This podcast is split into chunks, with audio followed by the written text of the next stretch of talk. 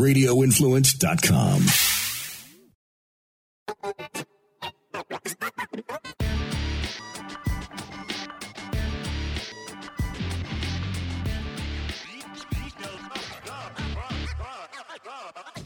We are back for another edition of the MMA Report podcast. I am Jason Floyd. Of course, as always, I'm joined by Daniel Galvan. It is Thursday, March the 23rd, 2023, and we're here to talk about everything going on in the world of mixed martial arts. And coming up here later on the show, we're going to tell you about a brand new sponsor here on the MMA Report podcast, and that is Sunday. They are a lawn care service, and we're going to tell you about how you can save 20% off your order over at Sunday. So we'll talk about that a little bit later on here in the show. Dane, before we get into this crazy world of mixed martial arts, I just got to ask you, were you a little jealous when I sent you that picture on Sunday of me going to my local shopping store where shopping is a pleasure and I had a nice ice cold beer in the uh in the cart?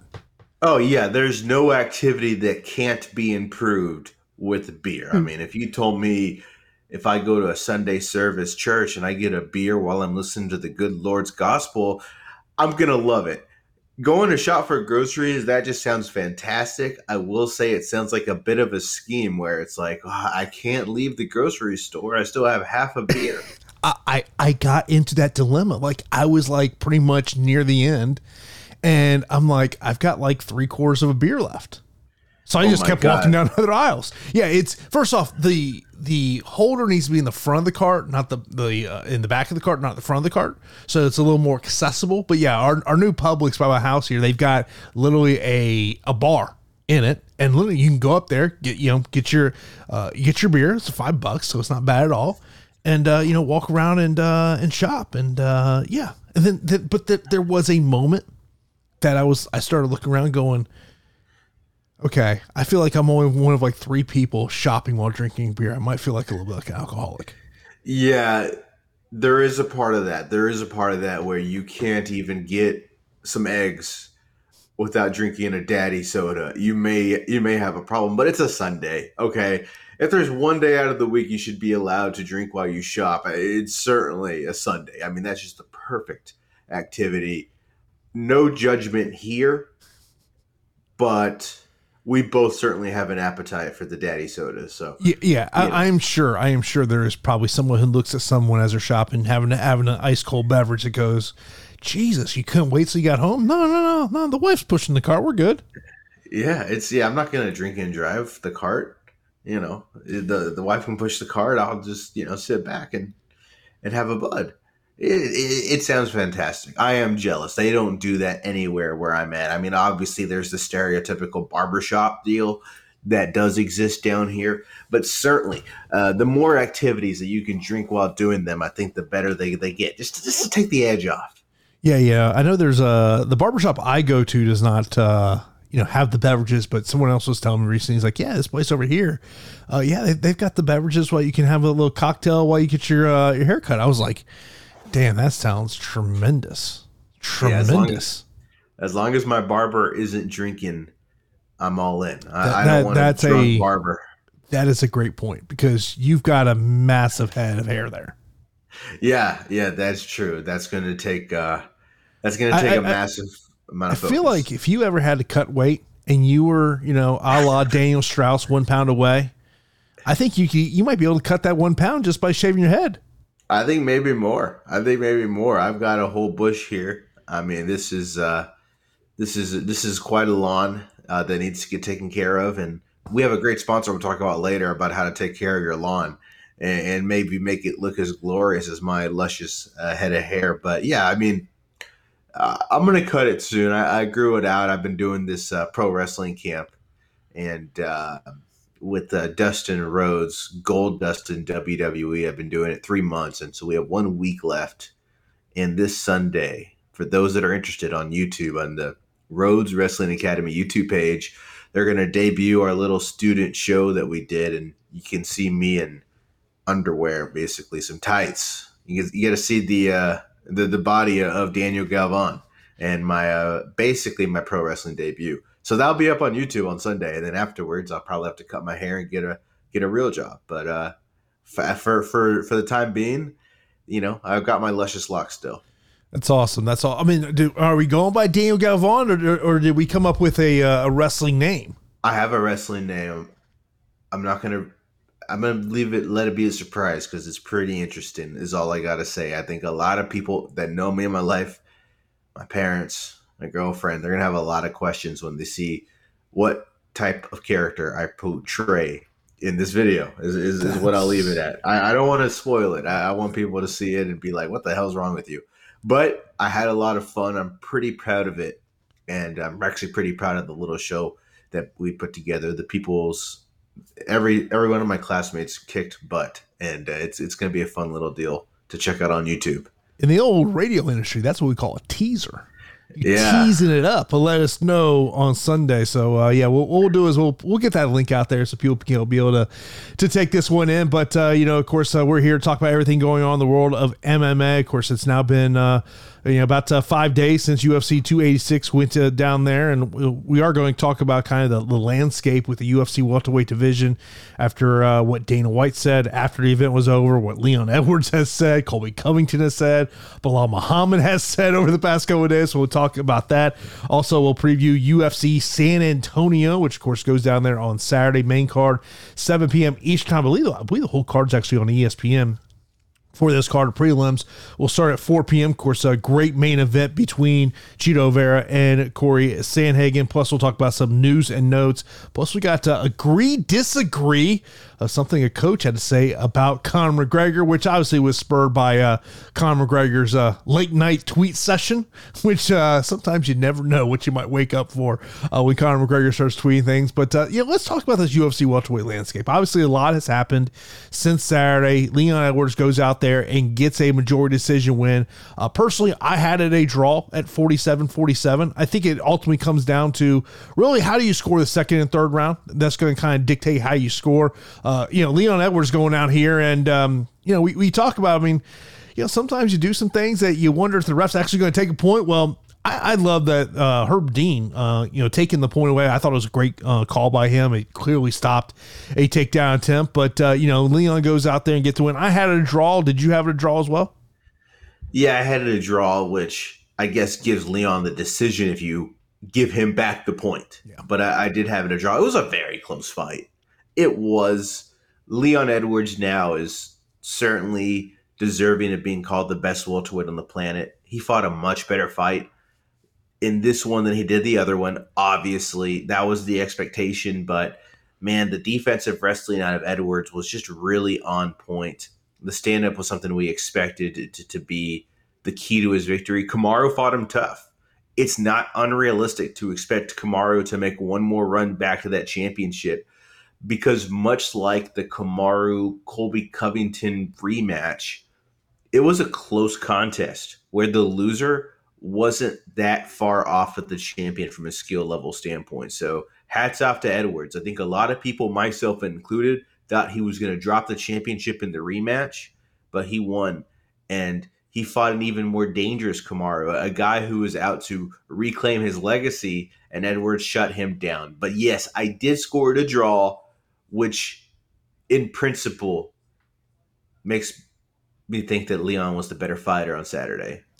Yeah, you know, uh, you know, I think one of the more interesting things about what we saw on Saturday is, is kind of, and, and, this kind of goes the aftermath of Colby Covington gets a call on Tuesday to be a backup fighter, which is just odd to me.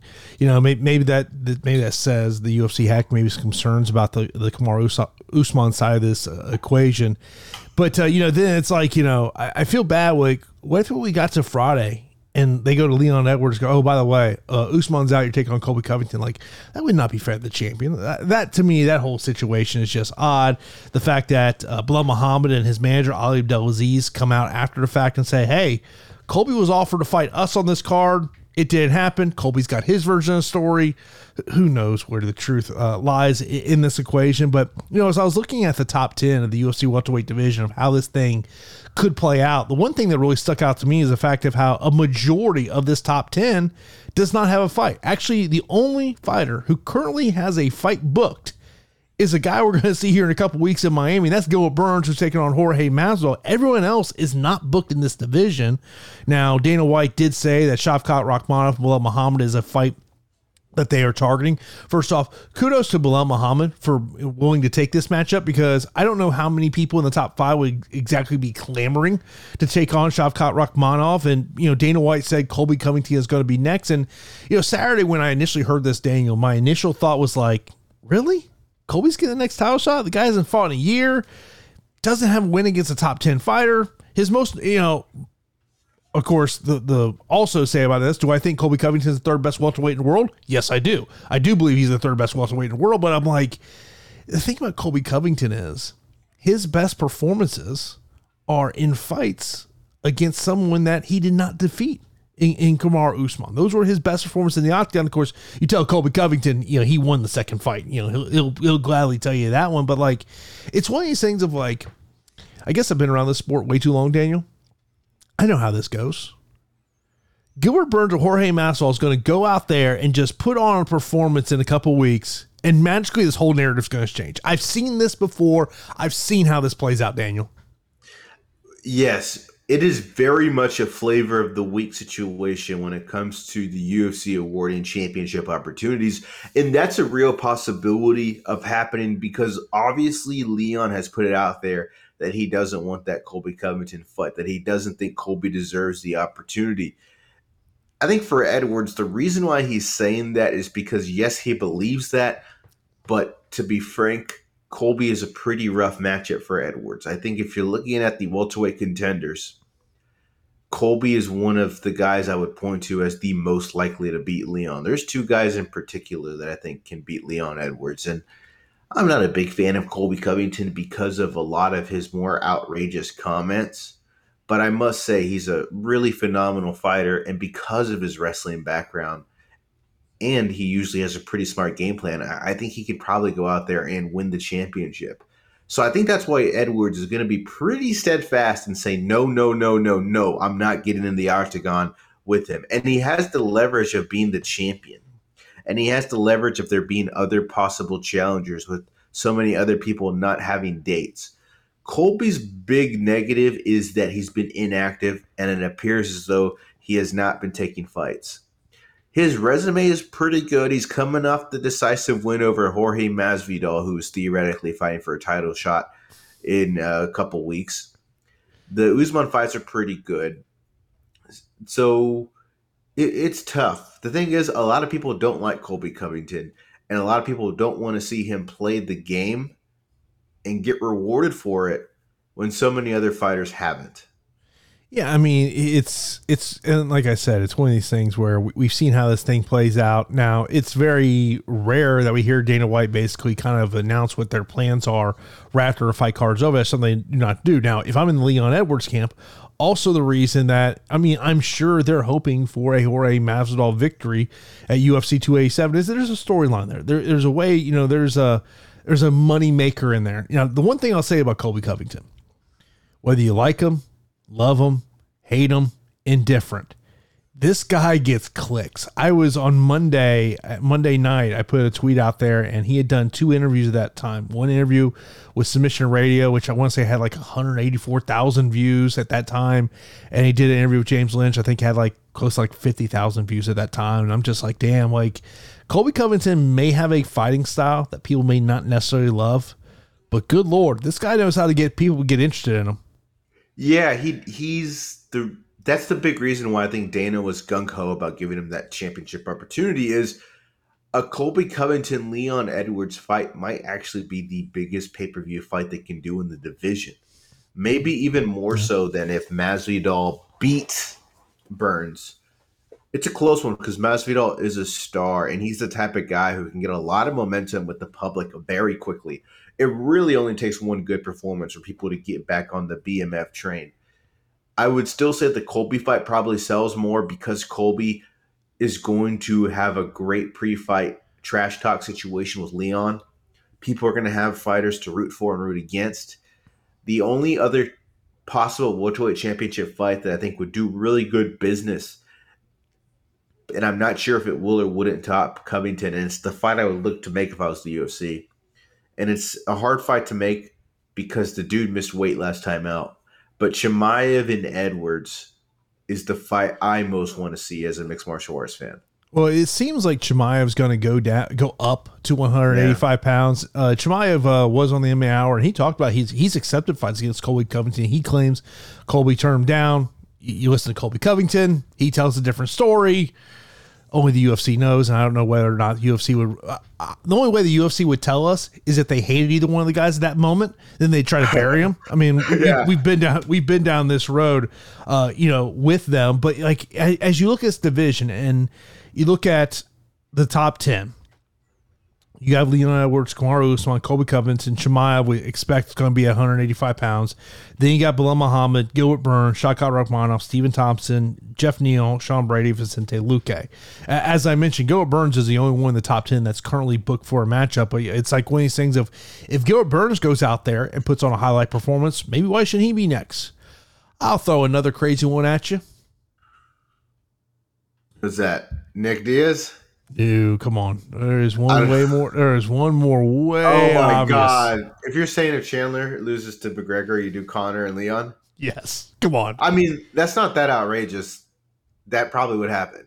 Yeah. The other thing I was yeah. saying is, if you put yourself in the UFC shoes, I wonder maybe how much of this is understanding that the time of Colby Covington potentially being the top of this division it, that time's dwindling down. He's 35 years old, and this is that time at 170 pounds where you know typically you start to kind of see the, the more downside of the career. So I could I could see the UFC's thought process in that of you know hey let's try to get as much as we can out of Colby Covington before you know things start faltering with him. You know Kamaru Usman, you know. It, after seeing what I saw on, on Saturday, I don't I, I don't know if he ever you know reclaims the title, but like to me, I think there's matchups that you could make. I mean, if you're going to do Covington and Edwards next, why not do Usman and Belal Muhammad as opposed to Belal and, and Shavkat Rakhmonov?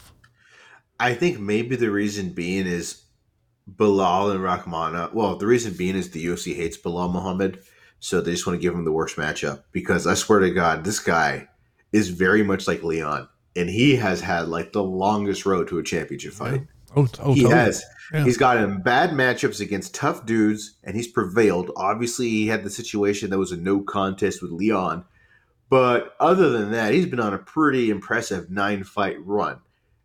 Um, also, the Belal Shavkat fight, like that's probably going to be a pretty fun stand up contest versus Usman. It may be. Obviously, Usman's not afraid to stand and trade, but it could have more potential to be boring, but realistically, that's a great fight. You know, if Chimaev is going to fight at 185, he's going to fight at 185. He's going to fight at welterweight. Sign me up for Chimaev and Usman. I mean, sign me up for that fight. That is literally like a co-main event on a pay-per-view right there. You have a championship fight. You put Usman Chimaev co-main event pay-per-view. That's great. But if he's not going to fight in that weight class, you're looking at maybe. I don't know because Burns and Usman have already fought before. Damn, yeah, because Usman's fought a lot of these top dogs here, and then I don't know who else you would match him up with. I mean, Sean Brady is a name that doesn't get me that excited. I mean, did you uh, do you do Usman a big favor and, and thank him for being champion and give him a fight against Nick Diaz? Are you like, hey man, here's a payday, get after it, Nick Diaz, Kamaru Usman? Uh, yeah, I mean, I, I don't think Nick, you know, I don't think Nick takes that fight. Yeah, you're right. That that would be a pretty bad fight for him to take. Um, what's next for Kamaru is interesting. It, it, really, really is, man. And I, I think he's probably going to be a the type of fighter where he's maybe one loss away from stepping away from the cage. Like if he loses again, then it's time to call it a wrap kind of like a last dance situation because again he fought Leon very close. It's not expected. I don't think it's expected he's going to win the championship again, but it wouldn't be unrealistic. You know, he he to me is still a part of that top tier along with Colby and Burns, Chimaev and Edwards. By the way, I had no issue with uh, Michael Bisping's commentary on Saturday, like Justin Gaethje did, which is I'm like, "Hey Justin, have you not watched these U.S. cards? Have you not watched when, you know, fighters might have people they train with that are very biased? Like, or just because it was your teammate that magically it, you noticed it more?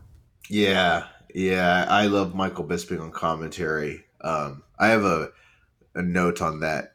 In the very first fight, it was a uh, Veronica Hardy and Juliana Miller.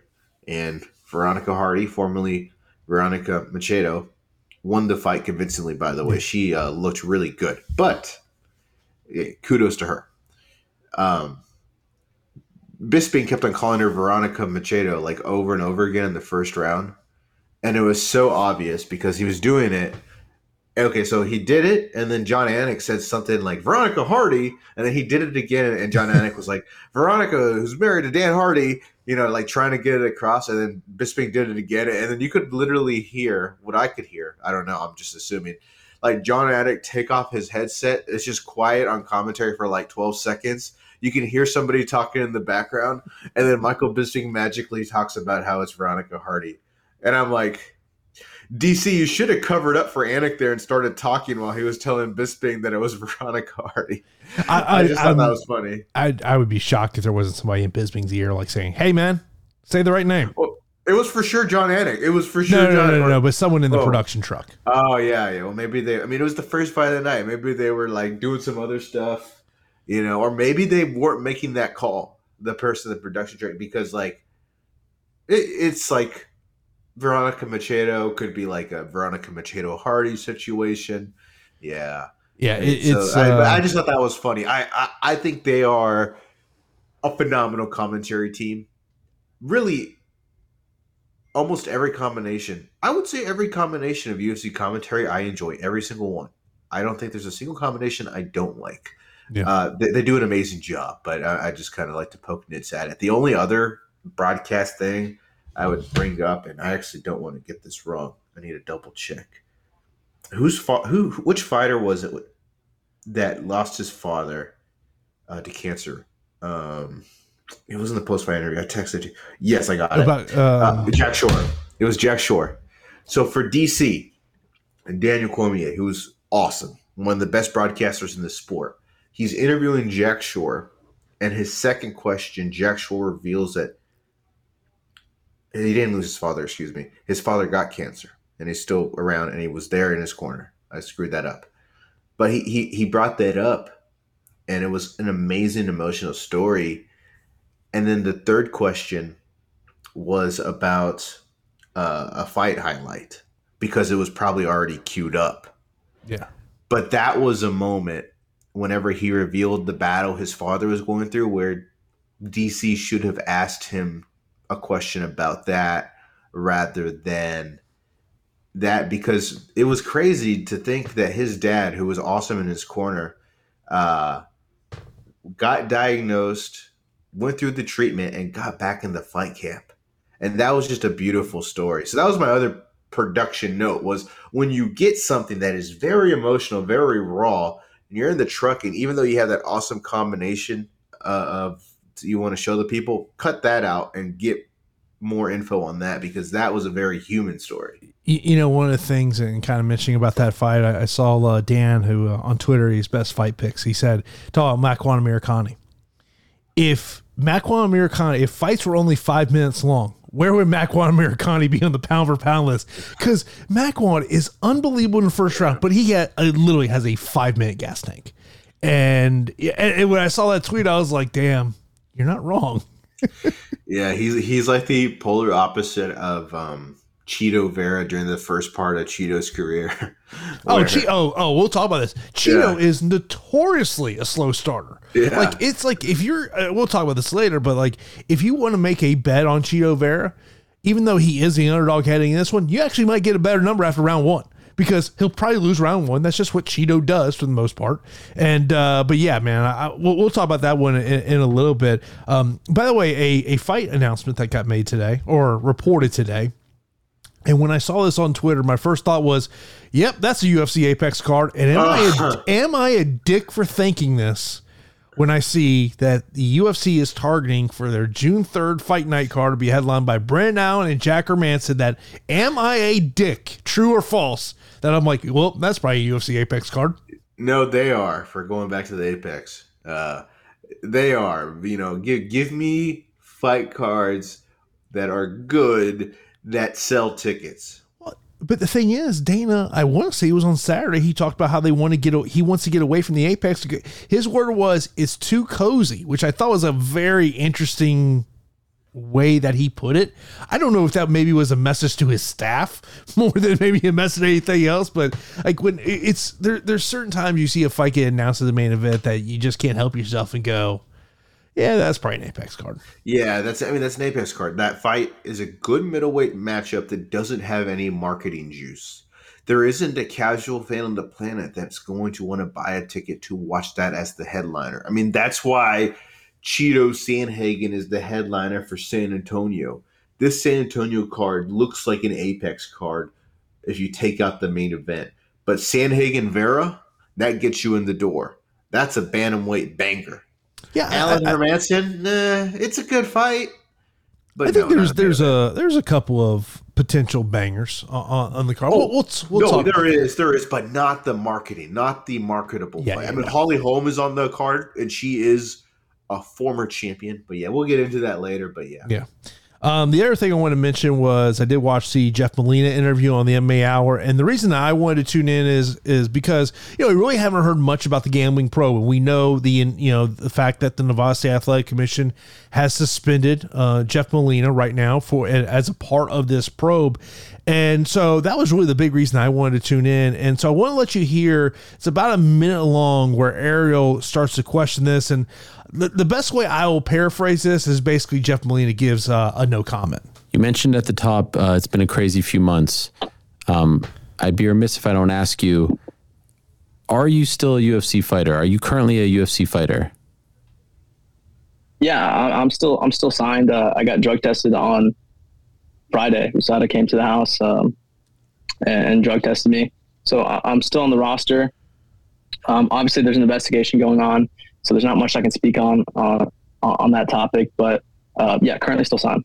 Okay, and and I was gonna get you know after that I was gonna get to you know the the situation with James Krause, your your I guess former coach. If you're a UFC fighter, they they've already said that you can work with him. That no fighter can work with him. That no fighter can. Well, pending this investigation, Nevada as well. And so I was just curious what your status was. You say that the investigation is still ongoing, and so there's there's nothing you can tell us about your involvement or your status in any of this. Right. Yeah, it's still going. Um, I just hope it's over sooner than later, so I can get back to, to doing what I love. Do, do you know? Like, is it? Are you being told a month you'll know, or two weeks you'll know, or you don't know anything? You're just kind of in limbo. Nothing. Okay. Yeah. Okay. Just uh, all I know is pending. I find it hard to believe he doesn't know where this stands. I will say that. I find that hard to believe. But to me, the part that stuck out to me the most is where he says, Not much I can speak on that to me was the thing that stuck out to me the most. The one thing uh, of watching the interview earlier today was that there was multiple times where he talked about how he's been training, and I thought the natural follow up question would be, "Is where are you training? Are you training with James Krause?" Now, I'm sure there's probably a reason it wasn't brought up, but that was something that stuck out to me. Yeah, it's a it's one of those situations where it's the elephant in the room in an interview like that. Obviously, everyone knows why the interview happened. Kudos to him for telling his story after a bad situation. But it's the elephant in the room because he's involved in one of the biggest scandals we've seen in this sport. Really, ever. I mean, there isn't a lot of gambling scandals, and the two biggest names, obviously, James is the biggest name, but number two is Jeff because he's the second person that's kind of been named in it. So that's the elephant in the room. Their relationship is the another elephant in that when you're watching some of the James Krause content, you can clear you can clearly see that Jeff is kind of like one of his close confidants. So mm-hmm that begs into question whether or not he's cut ties with James or not. And it is a deal where, like, if you have of somebody who you consider to be your best friend and they're getting investigated, are you going to cut ties with them? I mean, me, I mean, it depends what they're getting investigated for, right? If it's a serious crime that's morally and ethically bad, then yeah, sorry, bestie, we're done.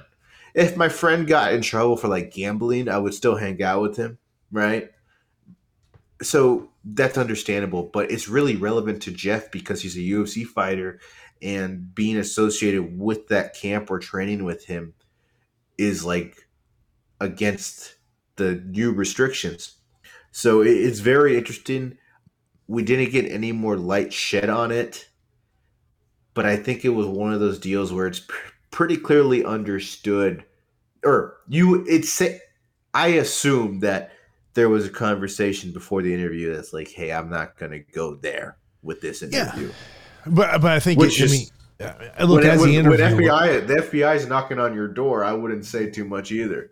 Yeah, exactly. Yeah, exactly. Um, you know, and and I was telling somebody earlier today, and I said, you know, the thing about this gambling probe is it just feels like it's just been weeks before. I mean, there's there's rumblings you hear out there. There's rumblings I've heard out there about things, and you know, it's to me, it's just gonna be fascinating to see how it plays out. So that's why I wanted to watch that interview to see how it was brought up. What do he talk about where he's training? You know, is he at the you know Glory was purchased by Joe Wooster and uh, and and just and to throw a little transparency out there, Jeff Molina and Joe Wooster. Joe Wooster is an agent with Iridium Sports Management.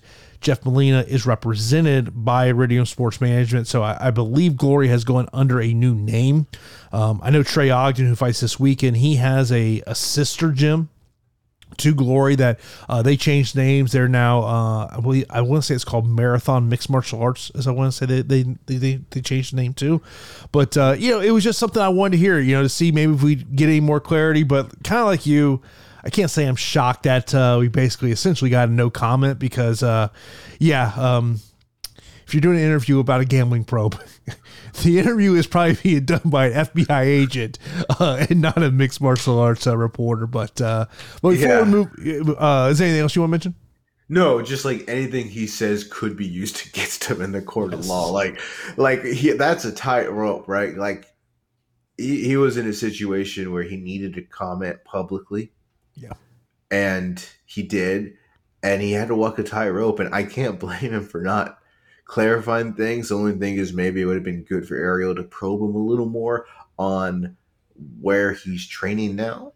But for Jeff's perspective, I mean, if I was in his situation, I sure as hell wouldn't be saying nothing about nothing because you were talking about like possible jail time or a heavy fine or probation or whatever. So yeah, I, I understand, but it is a very juicy story that has been like on the back burner for a good while now. I just go back to that line of Dana White all those months ago when he's like, "These guys are going to effing federal prison." and I think that that and, and, like obviously Dana White, you know, knows much more about this. By the way, speaking of Dana White, you want to talk about a odd answer last week? Him acting like you know. Um, drug testing isn't uh, the. Pro- I'm not the one to talk to drug testing. That's someone else's problem. Like, hold on, Dana. You're the president of the company. I get you have Jeff Novitzky to head that department, but you're still the guy that runs the company. Yeah, you should be worried about what's going on with drug testing. And uh, I saw a headline over at bloodyelbow.com that was basically along the lines of, it, was interesting. Isn't it interesting we can't get an answer out of the UFC or Jeff Novitzky about Conor McGregor's drug testing?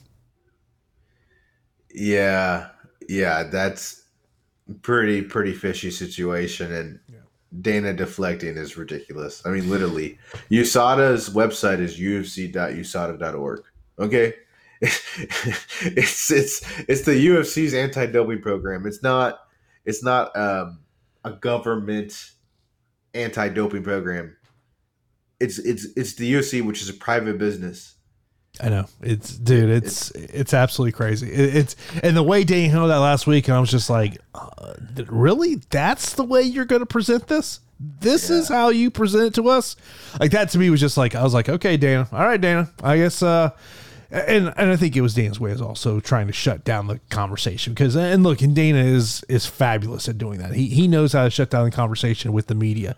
Uh, but before we get into this weekend's UFC fight card, do want to let you know about a new sponsor we have here at the MMA Report podcast, and that is Sunday. If you're like me, you love spring, but you may not love figuring out how to take care of your yard. Does anyone else just stand there in the store wondering where to start? That's where Sunday Lawn Care comes in. It's time to reclaim your weekend. Sunday Lawn Care can take can take one thing off your to-do list instead of spending the time working on your yard. With Sunday, you can spend time enjoying it. I know when I go to the store and I go into that yard lawn care section, I am absolutely clueless. So I'm glad that Sunday Lawn Care is here to tell me exactly how to take care of my yard. I mean, how cool is it that you can have the best lawn in the neighborhood? With Sunday, you can make that a reality. You can go out with your with your walk with your dog or whatever, and you can be proud that you got the best lawn in the neighborhood. And Sunday is everything you need to get that lawn you've dreamed of. This spring, you go to getsunday.com slash MMA report and enter your address. And what's amazing about Sunday is they're going to give you a customized plan created just for your specific lawn. That's why Sunday is just absolutely amazing. You don't need to go to a store, no haul in bags. It's a subscription service and it's affordable, Jason. Some lawn services, man, they can run you up to $1,500 a year. For a single year with Sunday, you've got some full season plans that start at just a hundred and nine dollars. And the other thing I love about Sunday, aside from the fact that they're going to make my lawn look good, I know what's going inside of it is also good for it. They only use ingredients you can feel good about. I'm talking about no harsh chemicals, no long waiting periods or trying to keep your kids and pets off the lawn because you're scared they might get into it. You just apply it on there, let it dry, and man, you're back to enjoying your yard. And you know, this time of year, I'd love to be in the backyard. You know, throwing a little cornhole, having a couple, uh, you know, you know, adult products. So you got to take advantage of the offer that Sunday has for the MMA Report podcast listener. And Sunday is offering our listeners 20% off full season plans start at just $109 and you can get 20% off when you visit getsunday.com slash MMA report at checkout. That's 20% off your custom plan at getsunday.com slash MMA report. And uh, we go over that website. You can uh, see the guys who started this company and exactly how they came up with this product. It's an absolutely amazing product. And when you hit that unique URL and take advantage of that offer, lets them know that you heard about them here on the MMA report podcast podcast. Now, Daniel, coming up on Saturday, we got UFC San Antonio, another fight card in front of fans, which I absolutely love. Main card, 7 p.m. Eastern Time, prelims, 4 p.m. Eastern Time, of course, headlined by Chito Vera and Corey Sandhagen. Holly Holm taking on Yana Santos. Uh, also, uh, Nate Landwehr. Uh, you, you talk about fighters who are just you know are going to put on a show. Nate Landwehr is one of those guys. He is to me, you know, when you talk about you know guys that you tell me they're fighting, and that you just know these guys are going to bring the action. He is one of those guys. Um, Chidi Bang Bang, Njokuani, another one of those guys. You tell me Chidi Kwani's fighting, I'm definitely interested in that one. But like, why do I feel like outside the main event, I know you're the flyweight hipster over here. Why do I feel like you got Alex Perez and Manel Kape circled on your score on your scorecard? I mean, that's a damn good fight. Yeah, it is one of the fights I'm looking forward to the most. When I criticize this card for not having like bangers, I didn't mean great fights because there are great entertaining type fights on this one. There aren't those names, but those fights you mentioned, those have potential to be like real bangers in terms of fight of the night caliber especially Lingo and and Landwehr and Perez and, and, and. I mean, that's those two fights I expect to stay standing. Manel is like a heavy hitter, and so I'm excited to see that. So, dude, those two fights are good. Chidi versus Duraev is like it can go either way. Either Chidi's going to give us an exciting stand-up fight, or Albert's going to have success with his wrestling, and it may not be super exciting. But Andrea Lee and Maycee Barber, that one should be pretty good. I think those two are going to stand in trade. And if Maycee gets a little aggressive, I think we're in store for a good fight. So, like, overall, this fight night, it's not the most marketable fight card, but it could be one of those deals where once we watch the fights, man, there were a lot of fun things to see. And then, dude, like, that main event, I mean, it's absolutely bananas. Yeah, I mean, how, how do you not love this main event? By the way, I got to point to this headline over MMA Junkie uh, right now. UFC on ESPN 43's Marlon Vera. Title shots are given out at base of whatever the fuck the UFC wants. He ain't lying. He No, ain't that's lying. 100 right there, bro. Yeah, that's that's a hundred, and he's and he's right. So, and so this was his quote. He goes, "The way that the rankings are done, it's really hard to predict. You've got O'Malley at number one after I beat him. Yan, now you got Merab at number one after he beat him. Yan wasn't number one after the last fight, but you beat the guy who then you got to go to number one, so it really doesn't effing matter. You can be number 10 and fight for the title. It's whatever the fuck the UFC wants to do at this point. I'm okay with that. I mean, look, it's he ain't wrong. I mean, Chito Vera is not wrong here, but it's one of these things where I feel like even though Chito Vera is the underdog, if he goes out there and gets the victory, he's he's got to be the guy that's potentially right in line if for some reason Aljo versus Cejudo doesn't happen in May and O'Malley doesn't step in to take that fight. I mean, I mean, look, you you understand why the UFC would want to put Sean O'Malley in there because of the star power he has, but you talk about how the, the run that Belal Muhammad's been on. I mean, look at the run Chito Vera has been on. I mean, I was in a way, I was kind of surprised to see. I would have thought that this would be probably more of like a pick'em type fight between these two guys. I mean, I think this. My expectations is I think this thing's gonna go to 25 minutes. I do give a slight edge to Corey Sandhagen in the matchup just because of notoriously Chito is a slow starter where I could see Corey Sandhagen, you know, being up 3-0 heading into the fourth round. Chito wins rounds four and round five, and Corey Sandhagen walks away with a 48-47 victory.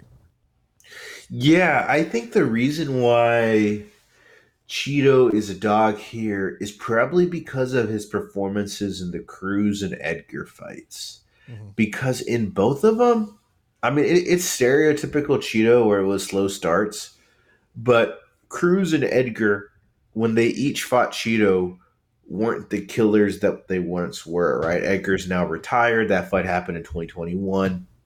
And, and, and the Cruz fight happened last year for Chito, you're going to want to have seen him fight more like he did against Rob Font, which I would say is probably one of his top two most impressive performances, along with the O'Malley one. And if that's the type of Chito that we get against Sandhagen, he deserves to win this fight. But I think Sandhagen's the safer pick because you kind of know what you're going to expect out of his output on the feet. And I think the idea when I'm imagining this fight playing out, and I think it's going to be the best fight of the night, and I think it's going to be a mm-hmm. fight of the year contender.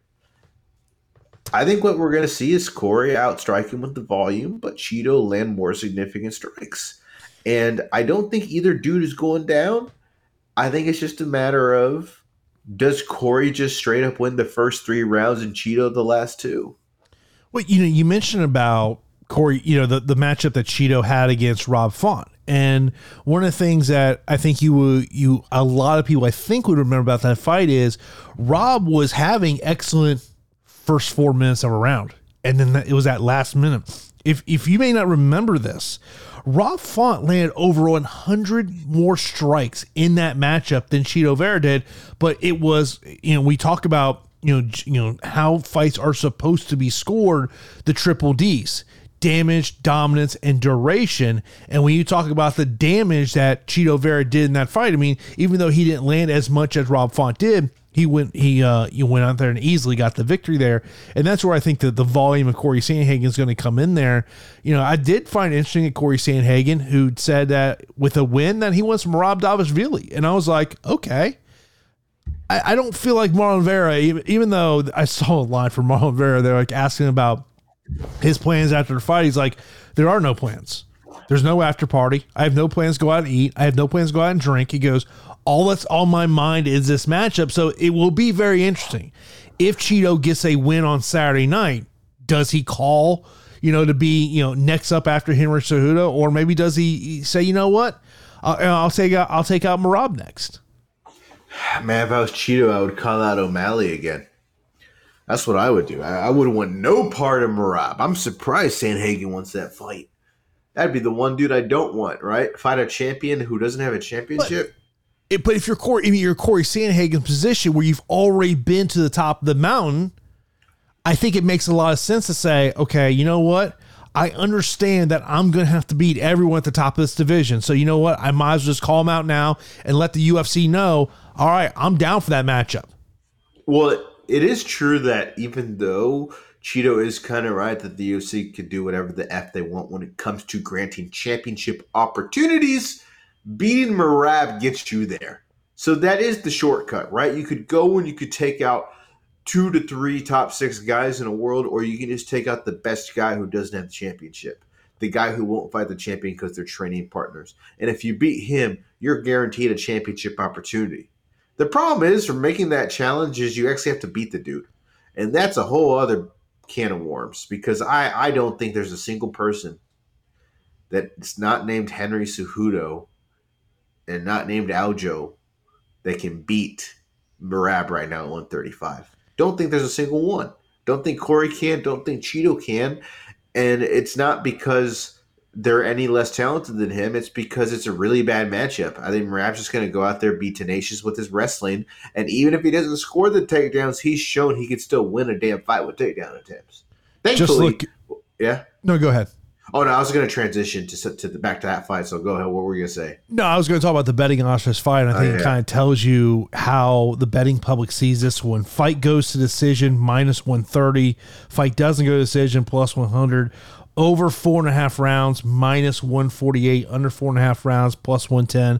I think this thing's going 25 minutes. So um, you, you might be better off if you if you like either Chito or Corey Sanders. But like I said, like if you're in a state where you can live bet fights, you might want to just take Chito Vera after round one because you're probably gonna get some good uh, good money on, on that one. But like, like eh, you know, as you were talking about, you know, kind of Cejudo and Aljo, like a thought that came to my mind is when we get to what's that 288? I think that is yeah 288.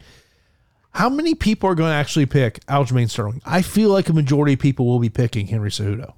I don't know. I think it's going to be close. What is there future odds on that one? There has to be. What are the odds right now? That's a very interesting Oh. fight. I mean, there's got to be uh Henry Cejudo. So this is a DraftKings plus 100. Uh, Aljamain Sterling minus 120. Yeah, that's going to be an interesting one because, like, obviously we've seen Aljo compete at the highest level recently, but maybe once people start to reacquaint themselves with what Henry has did in his career, mm-hmm.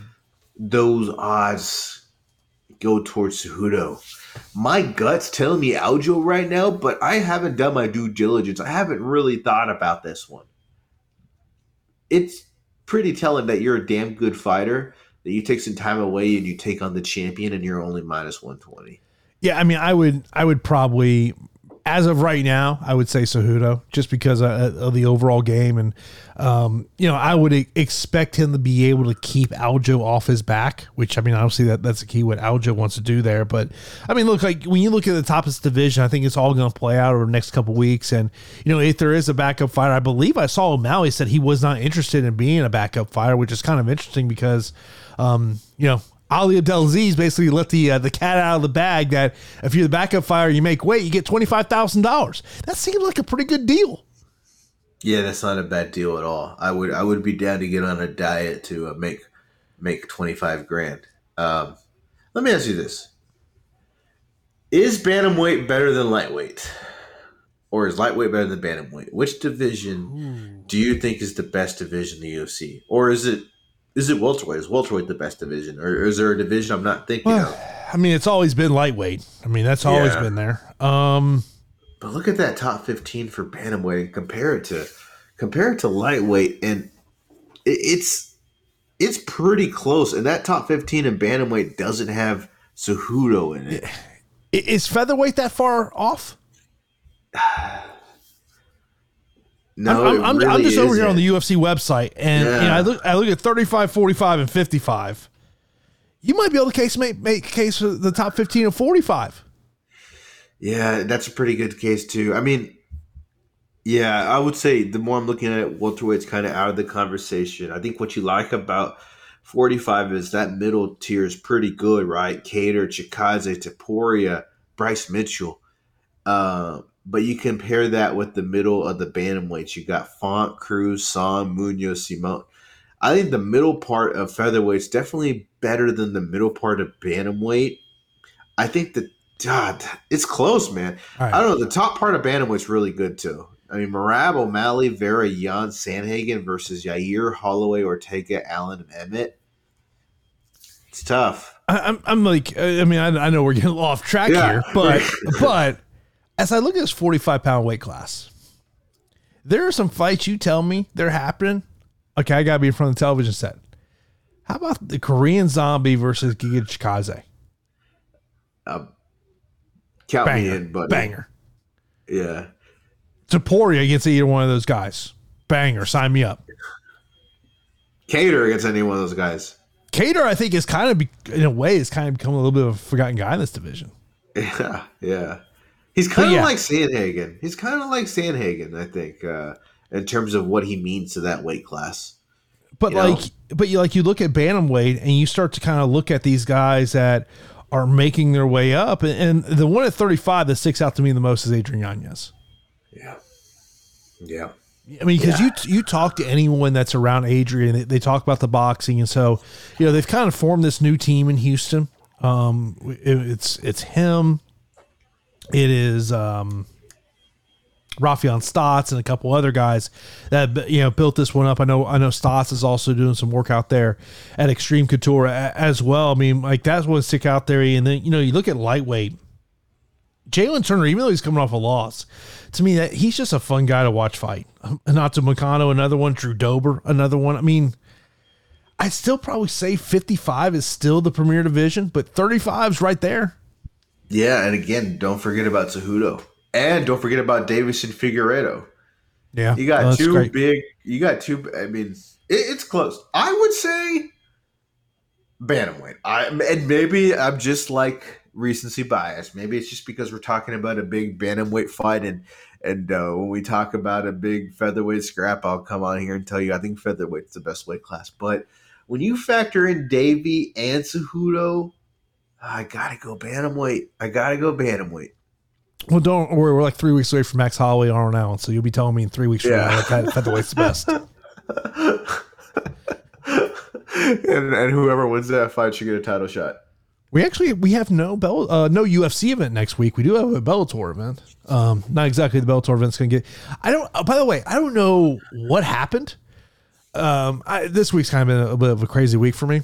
But uh, I'm, I'm my, going through my uh, timeline, and I see Jedi Goodman puts up a list of everyone's be- uh, votes in the Bellator ranking system. I'm like, did somebody say something? What happened? Something happened. I don't you know. I have no idea. I don't know. I just saw that you know it's like you know I I knew most of the people that were on the on the uh, the voting panel, but I was like, did something happen that I'm just not aware? Maybe someone talked. Maybe Ariel maybe said something about the Bellator rankings. I don't know, but I, I was like, it was like, did I miss something? Yeah, I don't know. I can't. Uh, I don't see anything that sticks out when I look at the Bellator rankings. There isn't. Uh, there isn't anything surprising. I, I I've got to. I have to I've got to update my spreadsheet um, in terms of my rankings in comparison to the official rankings, just to kind of see where it's at. But uh, I know when when I did my last one, um, there wasn't any notable fighters who were no longer eligible to be voted on. The only one that was um, not available was Janay Harding, which I took as probably meant means Bellator got rid of her. I did I did see by the way. Speaking of Bellator, I saw this on Twitter that apparently um, when Cat Zingano was taking the fight for uh, next week's card against uh, Leah McCourt, that Bellator told him that it was going to be a interim featherweight title matchup or, or potentially get ready for that, but it's only going to be a three round fight, and uh, you know we'll see. And then I, I did see. By the way, speaking of women's 145 pounds, uh, Ariel did uh, during his Q and A session was asked about Kayla Harrison, and really basically said like, "Yeah, it doesn't seem like anything's uh, planned up right now," which is like, yeah, it's only your most remarkable fighter. PFL, what are you doing? yeah, By the way, I'm speaking, of, go ahead. I'm sure they want to put. I'm sure they want to put her in a fight. I don't know wh- why it's not happening. Maybe, maybe um, she just wants to like fortify the, the skill set after the loss to Pacheco. But Yeah. yeah, that has to be the first priority when they're planning the season. Is let's get her back in there. She is our number one star. Uh, Holly Holm was in the co-main event of Saturday's card. Uh, she announced that she's got a new, I want to say it's either five or six fight deal with the UFC, trying to, at 41 years old, try to make another run towards the title. Um, I would seem to think that's probably not likely, but I wouldn't rule it out. Yeah, I, I wouldn't either. I mean, she's proven it again. Just when you think she's down and out, she comes out and, and put together those two wins over Pennington and Aldana. She's a really good striker, really good clinch fighter. I mean, I think her and Santos, her opponent, are very similar. The only thing is, Holmes better than her in most facets of the game. For Holly, really, the only um, issue is the age. You just never know when a fighter loses a step, right? One day you're in the prime of your career, and the next it's time to retire. Obviously, she has no intention of doing so. She wants five more fights. But uh, Holm is the pick here just based on track record. No, I mean, yeah, she would be my pick as well here. But you know, it's one of those things. You, you, bring a great point. You just never know uh, when they can go down. You know, maybe one of the most uh, you know fighters that I think you kind of circle about long term has to be Maycee Barber taking on Andrea Lee. You know, she's now won three in a row. I mean, I think people kind of forget. You know, she lost those back to back fights. You know, she had that loss against Roxanne Modafferi, and, and now and then had that loss against Alexa Grasso. But she's won three in a row, all via decision. Um, first time we've seen her since July of last year. That's someone that uh, definitely uh, sticks out to me.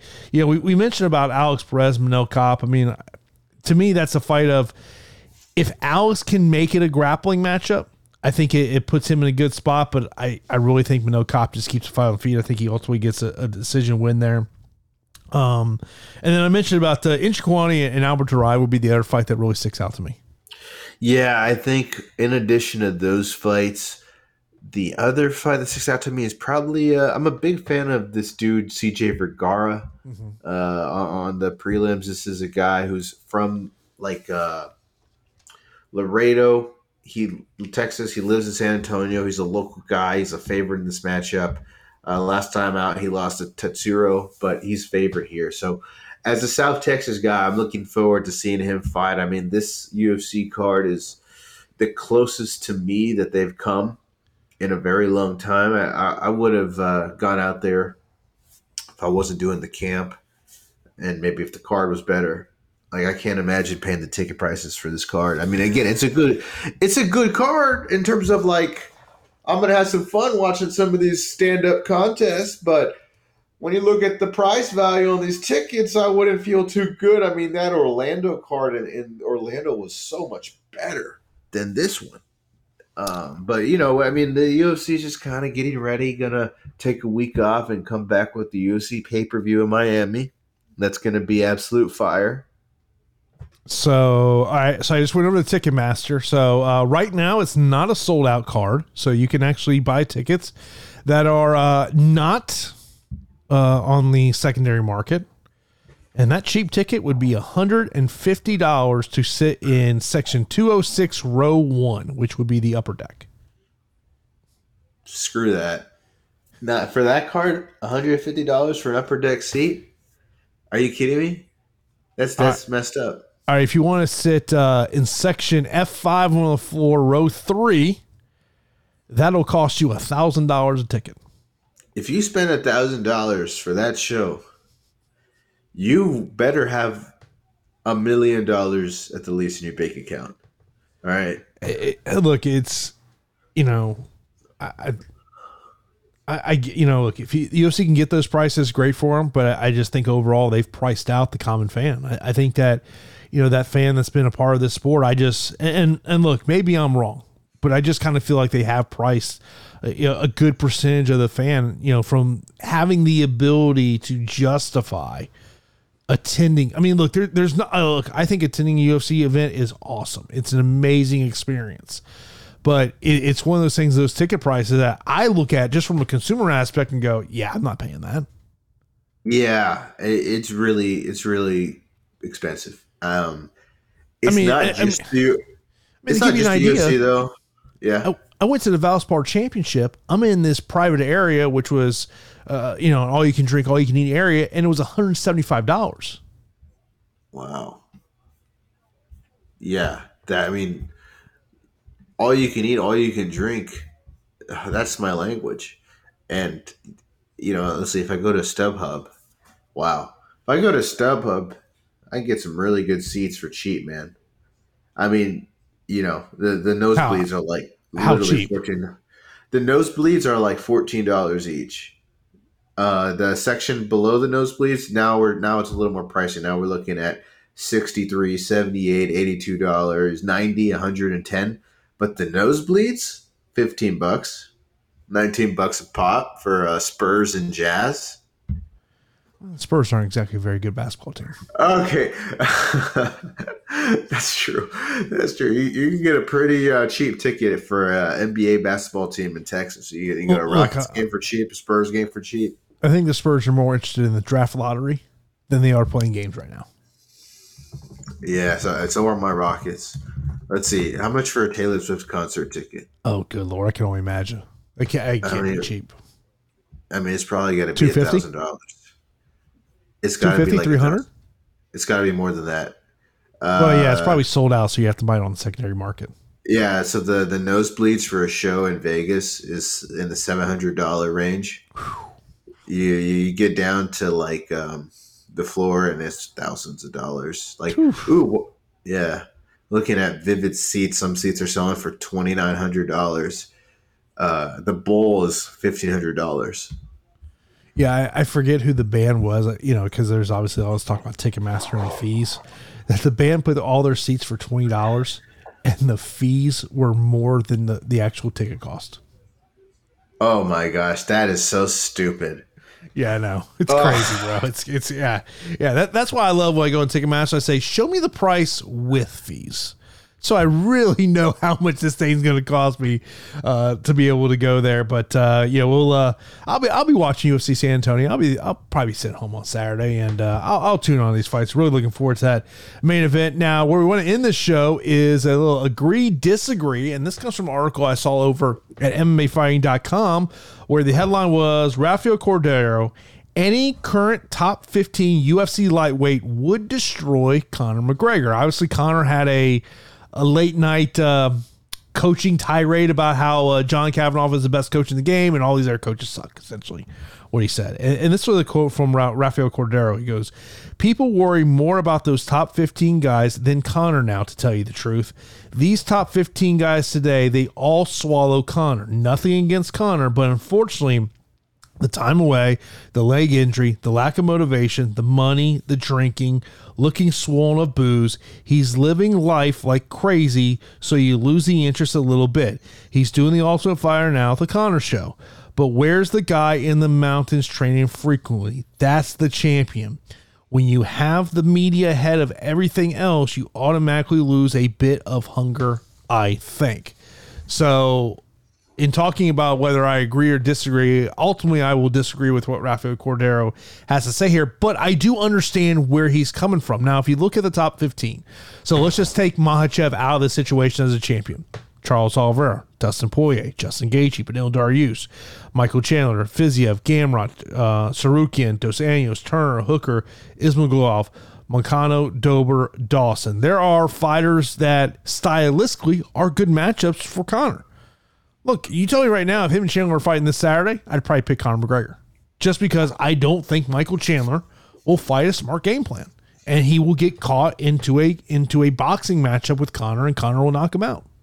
Yeah, I mean that's a real possibility. I, I think you're higher on Conor right now than I am, and you might be right, and he may prove that you're right. I've got Chandler over Conor, but I definitely disagree with that statement from Cordeiro.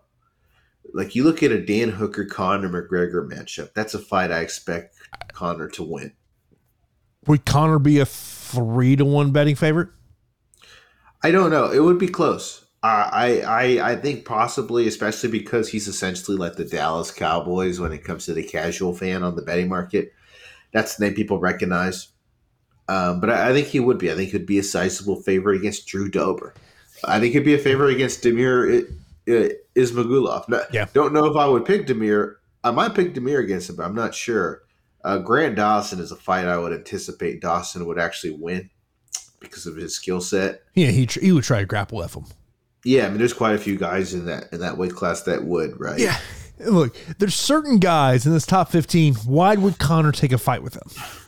yeah. Why would he take a fight with Saruki, and why would he take a fight with Gamrot?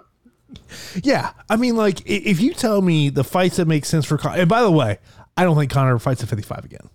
That's a It's a hell of a point. Have you have we not seen this dude with the shirt off? So if, if Con- Conor Conor's, loses, pro- Conor's probably two hundred pounds. yeah, if Conor loses to Chandler, who would he fight after that? At fifty five, Dan Hooker is a fight that makes the most sense to me. But at 170, Well, the Nate Diaz trilogy is the one that jumps off the table. But it could the UFC and Nate Diaz come to an agreement? I would guess that's probably unlikely. yeah, yeah, I would, I would, I would go with Masvidal. I would do McGregor Masvidal. That also, you know, I did find interesting that Dana White's throwing out all these potential locations for a Conor fight, which, you know, maybe I'm wrong here. That almost seems like Dana White's like, hey, uh, big cities, put your bid in. Who's gonna give us the best deal?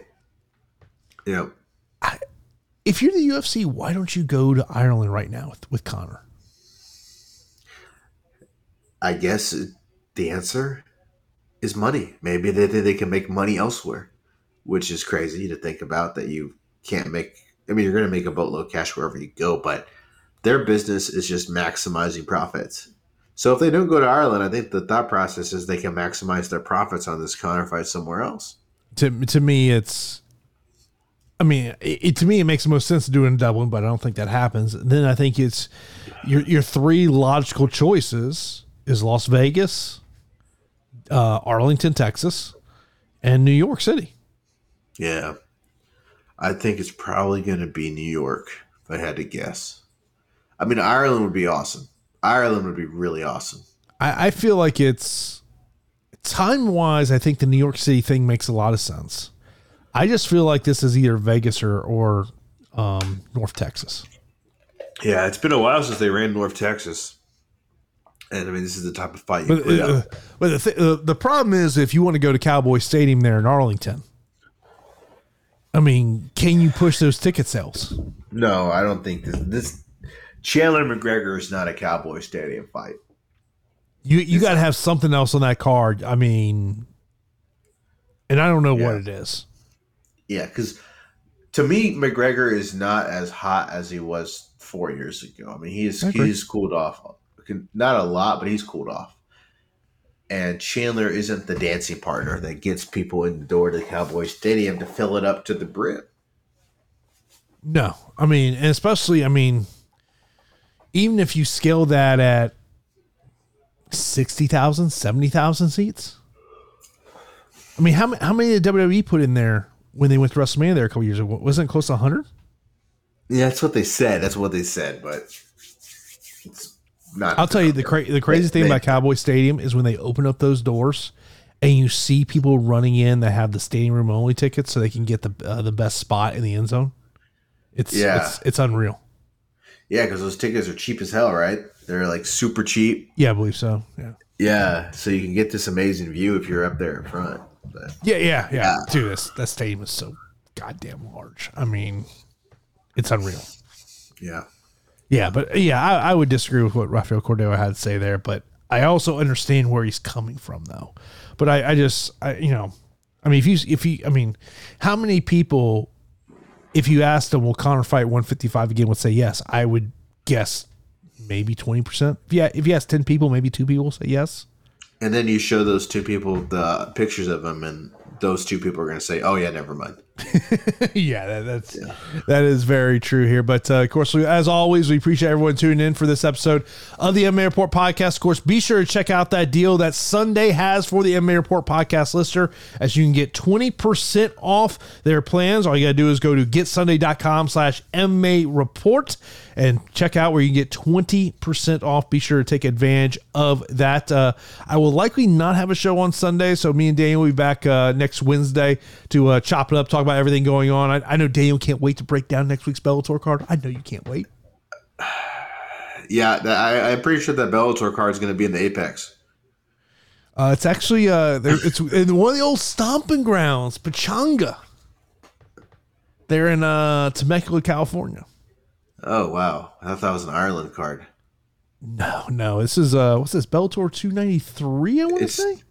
Goldman James. Yeah, Bellator 293, Goldman James, Zingano McCourt, Salter Jeffrey, I thought- Willis. I thought it was in collie Ireland. trainer. I thought it was in Ireland. I was like, oh, it's a crap card. They gave it to Ireland. Now, I will tell you one of the most interesting parts of this is you get the return of Joey Davis. Joey Davis hasn't fought like in three years. Okay. There's some there is some interesting uh, names on the planet. Christian Edwards moves up the heavyweight uh, in this one. Uh, Lance Gibson Jr., who God, I saw he is training somewhere new. I want to say maybe it was Vegas, or no, or maybe it was either Vegas or he's with the uh, Body Shop there in California. Um, I saw that the other day. Uh, also, I will tell you this: the Archie Colgan Justin Montalvo fight is uh, one of those fights on the prelims that definitely uh, sticks out to me. But yeah, I, I saw something on Instagram the other day. Like you know, I'm telling you, man, you want to know what's going on in fighter's life? Just go to Instagram. Pretty much most of them put everything that's going on in their life. You know exactly what's what's going on. Yeah, yeah, as we all do. Just uh, not a lot of people tagging pictures with James Krause, but other than that, you're gonna get everything on there. He he is not on, on Instagram anymore. Yeah, yeah. I it was actually the other day I was I was on there and I was looking to see if anyone had tagged Glory MMA and Fitness. Damn, look at you, you internet sleuth. You internet Look. sleuth. You watch out, if you're you, Jason's coming after you. And, you know, part, part of that also it was also looking at fighters who train at Glory and see where they're getting tagged at. A lot of them at Factory X. A lot of them at Factory X. That's kind of been the place they migrated to. Yeah, fact. Uh, I was pretty much told said it was look at Factory X, Team Oyama. Um, at one time, Fight Ready, but there's been some a little bit of uh, issue between the Fight Ready owner and, and a management company. you know, so uh, they're not. Uh, let's just say they're not seeing eye to eye at all. you know, may have been an ultimatum that came down from one one of those people, but uh, but yeah, it's, it's not really a surprise there. But yeah, it's uh, and I, I think what really is, I was looking at um, James Gallagher because James Gallagher had done training at, at Glory and and uh, I did see I want I want to say he's back in Ireland. Um, he's kind of become that, kind of in that Bellator bantamweight division. I think everyone's kind of forgotten about. Um, I know Dre Molly, who's a, a fighter out of Tennessee, has been calling him out. Uh, Dre, Dre's calling out everybody out in the Bellator bantamweight division uh, because pretty much he tags me in most of them. so I kind of see all these call outs, but uh, but yeah, yeah, James Gallagher, that's the guy that uh, boy, his, his notoriety has fallen off, and a lot of it has to do with a the performances and b just him not fighting. Yeah, man, he's just got to go train with the best camp in the world, SBG. You know, we got to go train with Kavanagh. All right, Conor. Everyone else is a bum. Everyone else is a bum. Uh, yeah, I, I hear you, Conor. I hear you, Conor. But of course, uh, we appreciate everyone tuning in. We'll be back next week right here on the MMA Report podcast.